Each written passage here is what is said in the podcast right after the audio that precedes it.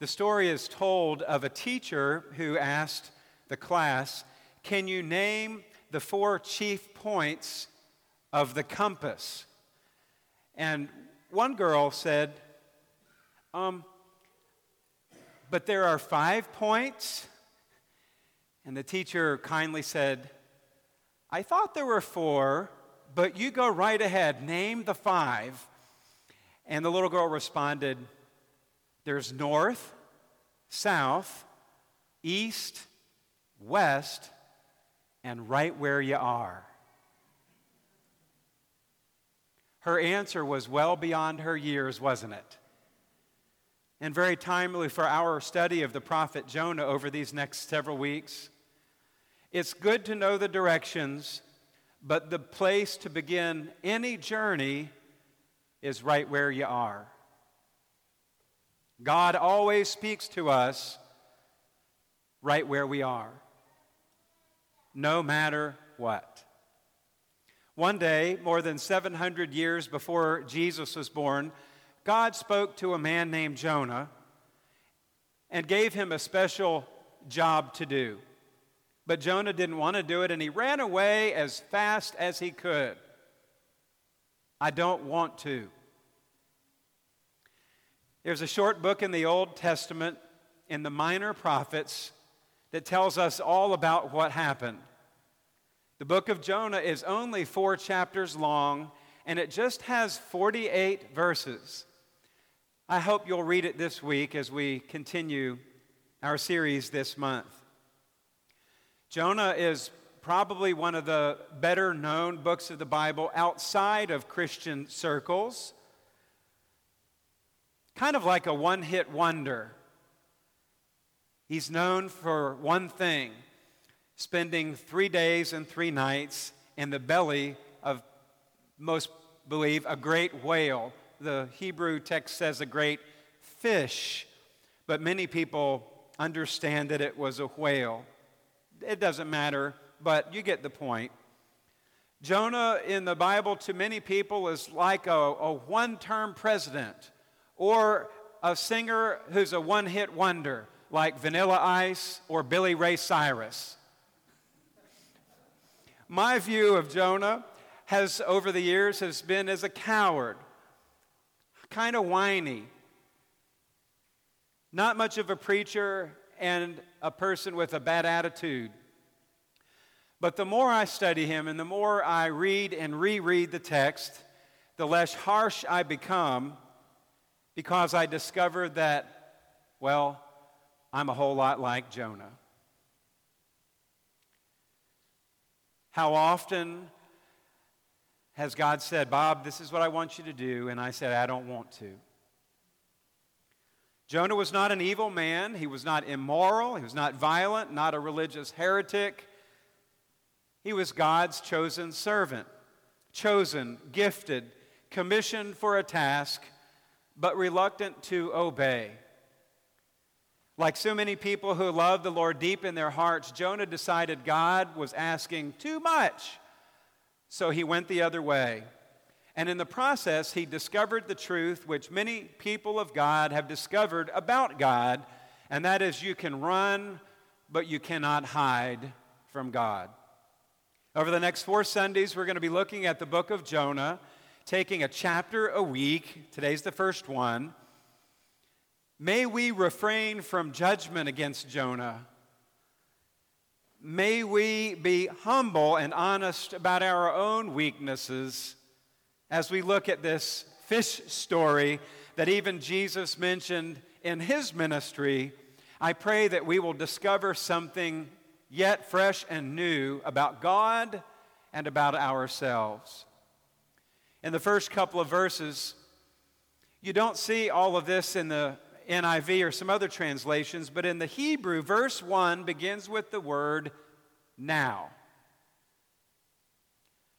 It's a literary device that brings the hearer directly into action. It's like, now, now something's happening.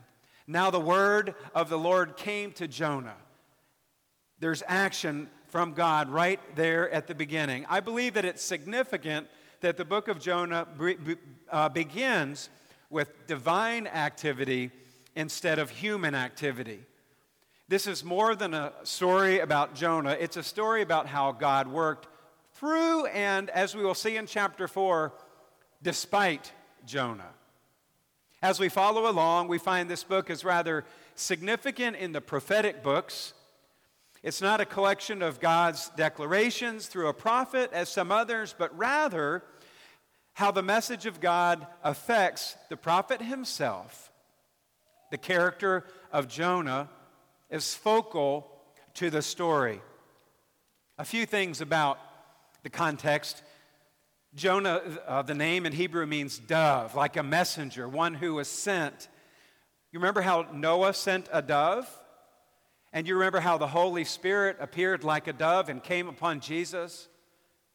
Jonah's name means dove, a messenger. He was the son of Amittai, and that name means truth. He was the son of truth. And another book in the Bible, 2 Kings 14, says that he was from Gath Hepher in Galilee. In the time of Jesus, uh, this was in Galilee, just a few miles from where Jesus was born in Nazareth, a few, about three miles northeast of Jesus' boyhood home. So imagine Jesus growing up in Nazareth and ministering in Galilee, he would have been stepping in many of the places and experiencing many of the sights that Jonah had so many years before. Evidence suggests that Jonah was not some second rate, unskilled, one hit wonder preacher, but rather a powerful prophet. He was spoken to by God. The word of the Lord came to Jonah he was listened to by kings of at least two nations, Israel and Assyria. As far as we know, up to this time, Jonah had obeyed God fully. Perhaps that's why God chose Jonah for this daunting task. Do you have you thought about this? Do you think that God would have chosen somebody who didn't have a good track record to go to Nineveh? I believe the reason why God chose Jonah to go to Nineveh is because Jonah had been faithful to God's call before. Normally, for a prophet, receiving a special revelation from God was a good thing. After all, without a message from God, the prophet, well, doesn't really have a job to do. But in this case, the call from God was not happy news. Nineveh was the capital city of Assyria, a great and rising nation. It was a growing threat to Israel and all the surrounding countries. Likely, this story would have been put into writing well after the Assyrians and the Babylonians had been defeated by the Persians. We would call this the second exile, where the people were allowed to go back to their homeland. Uh, although the story happened sometime before, it was written and taught sometime after. It would have taken on even more meaning knowing the animosity of Israel toward the Assyrians after all that had happened. Nineveh was not a place where you'd go on vacation. Some of you are cruisers and you love to cruise. And uh, you take trips. Some of you enjoy traveling, getting on a plane or getting on a, a train or a bus and going this would not have been where you would task your travel agent to book your trip. It was legendary for its wickedness and violence. Remember, there were no human rights treaties, there was no United Nations back then. If you read the prophet Nahum, he shares some of these atrocities in the first several verses of chapter 3. It's called there a city of blood. Inscriptions from that time depict barbaric behavior. And there is the call of God for Jonah to go to this place, to tell them that your God was going to punish them if they didn't clean up their act. Not a very popular place to be. And with all this in mind, we shouldn't be very surprised by what we read in the next verse. We get to verse 3 Jonah ran. He ran from God. he went the other way. He left his town near Galilee and rushed to Joppa, a major port city, and boarded a ship to Tarshish to go as far away from Nineveh as he could. Tarshish is in modern day Gibraltar, it's down in the southern part of Spain, and about 3,000 miles from Jonah's hometown. It would be like flying from Richmond to LAX, Los Angeles, all the way across the country, and then some. Tarshish was favor, uh, known for its wealth, particularly in silver and other precious metals and minerals. It had become synonymous with commerce and wealth and luxury and pride. So you can see the comparison here. Nineveh, the city of blood, or Tarshish, the city of luxury. That's where I want to go. And Jonah ran fast as he could down to Joppa, boarded a ship, and set sail for Tarshish. He ran.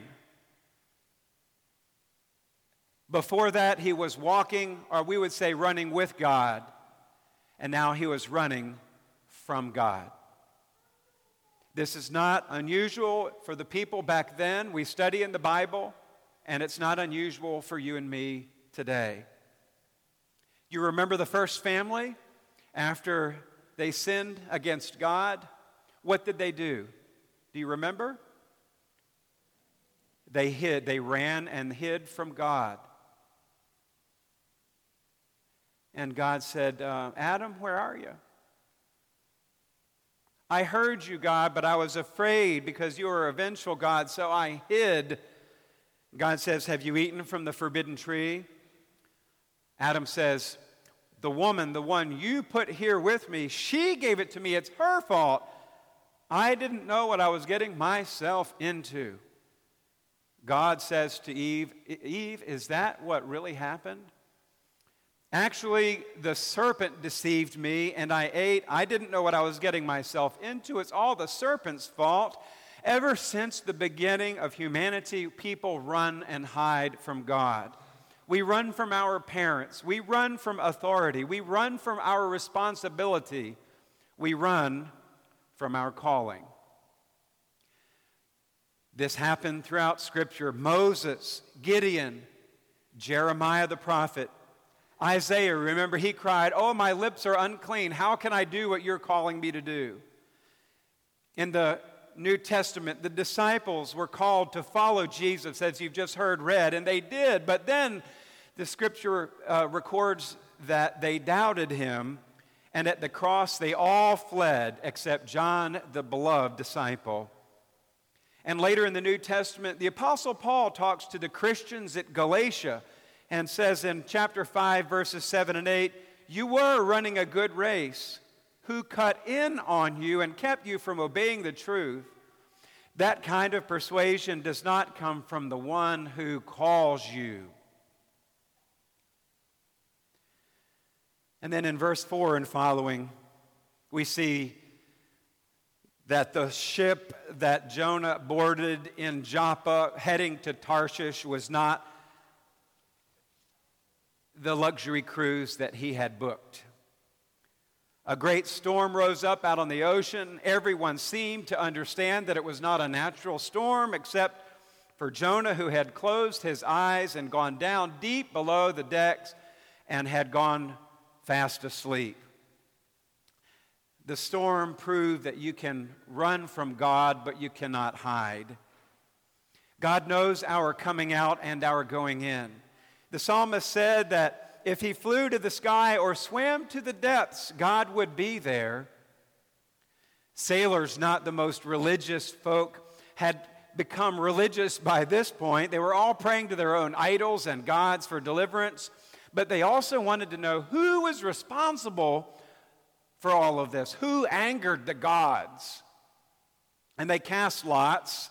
That's like drawing straws or rock, paper, scissors, or rolling dice. And the lot fell on Jonah.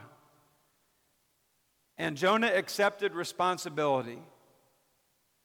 and he told them what they needed to do throw him into the sea. This may have seemed like a benevolent gesture on Jonah's part, sacrificing his life for the crew and the passengers, but I see it otherwise. Jonah wanted to end his life. He'd rather give up his life in that way than follow his God. Why didn't he just say, I'm sorry? Why didn't he repent right then? He still wanted to have nothing to do with God's call to go to Nineveh. Not seeing any other good options, the sailors tossed Jonah into the sea.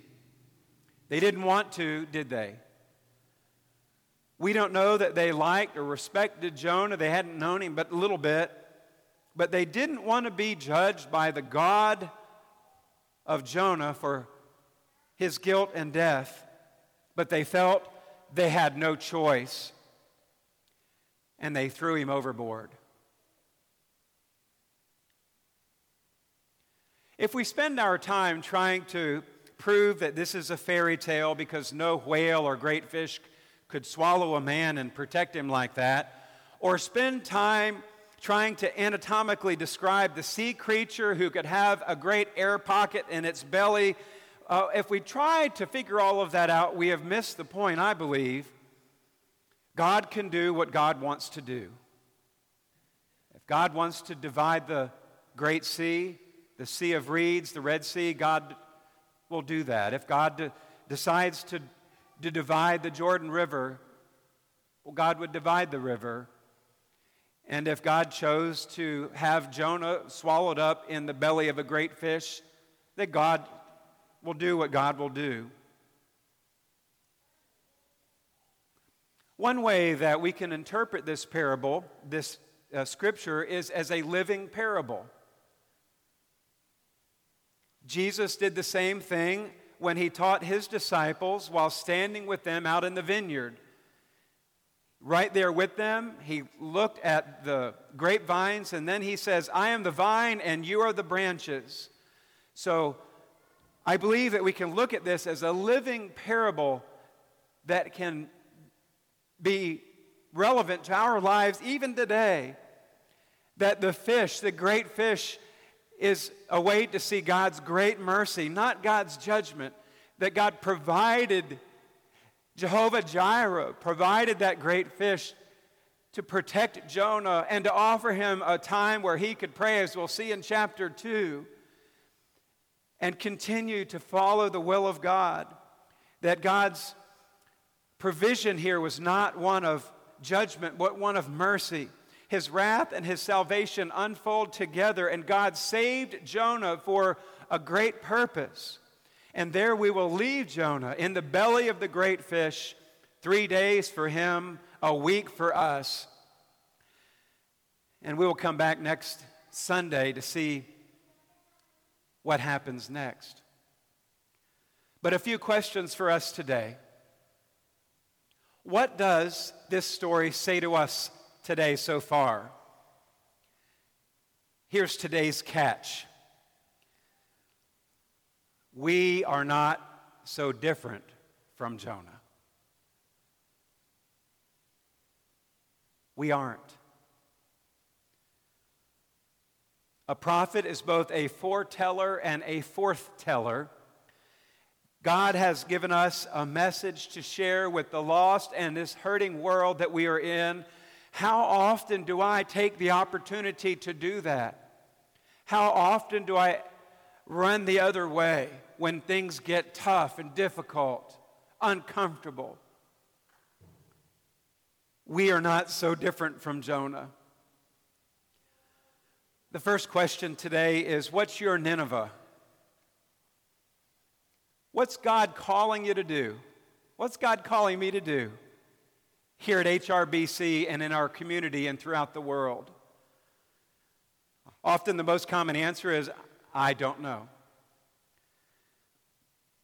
I want to see a burning bush. I need to hear a great voice.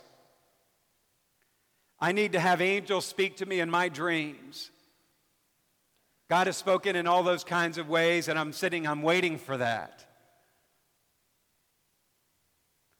Sometimes we don't know exactly how God's word came to Jonah, but Jonah recognized it. And it happens to us too. We often don't know exactly how God is going to speak to us, but we, we recognize it when we, when we hear it. And so often we want to go the opposite way. Is there a family, work, family member or coworker you know who needs to hear the good news of Jesus?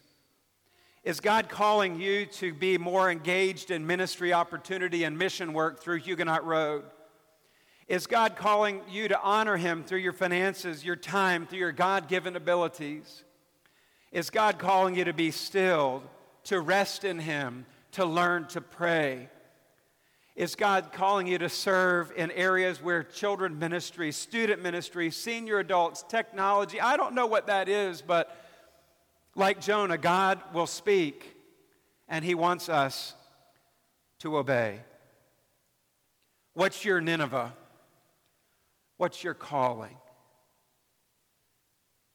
We'd love to talk with you about it here at the church. And the second question is this What's your Tarshish? In what way do you and I run from God? It looks so much better than Nineveh. What's your Tarshish? Do we ignore him or just stay away? Stop reading the Bible.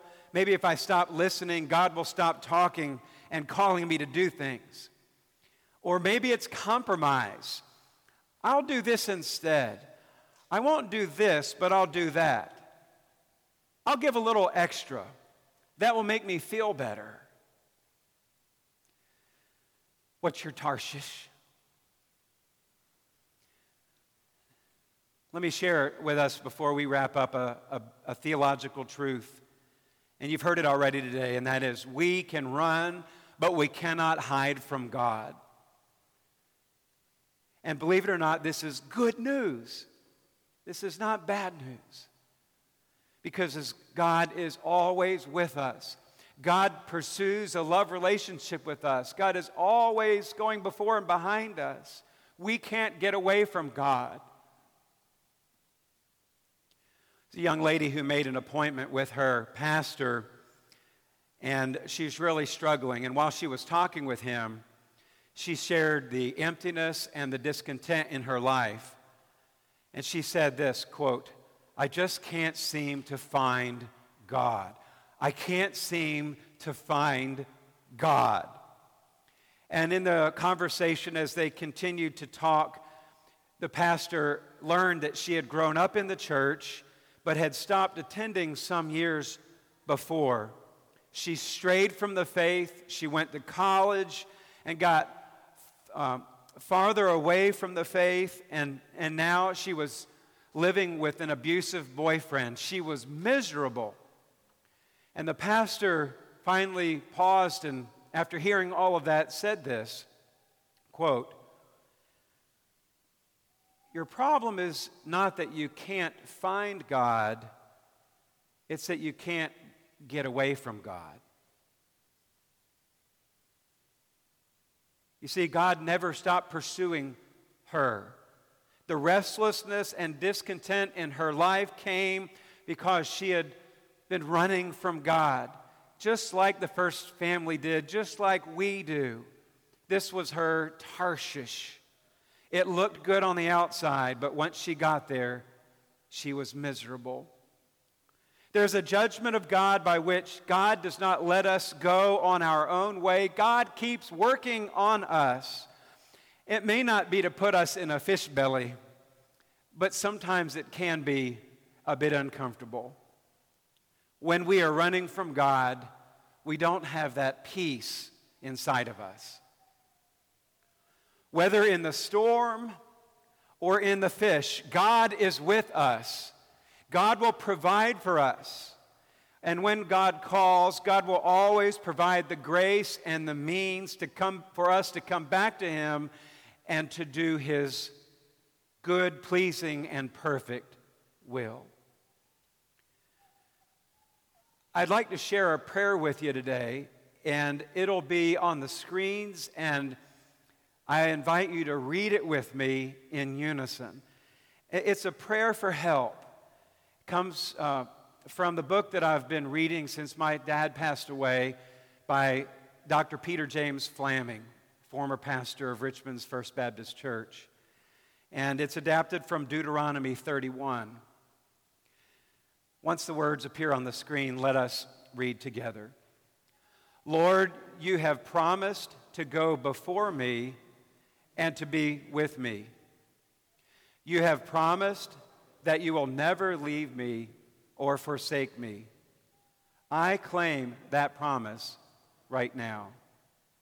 I truly believe you can help me to step beyond my fears and anxieties as I meet the responsibilities of today. Thank you, Lord. Amen. And thanks be to God.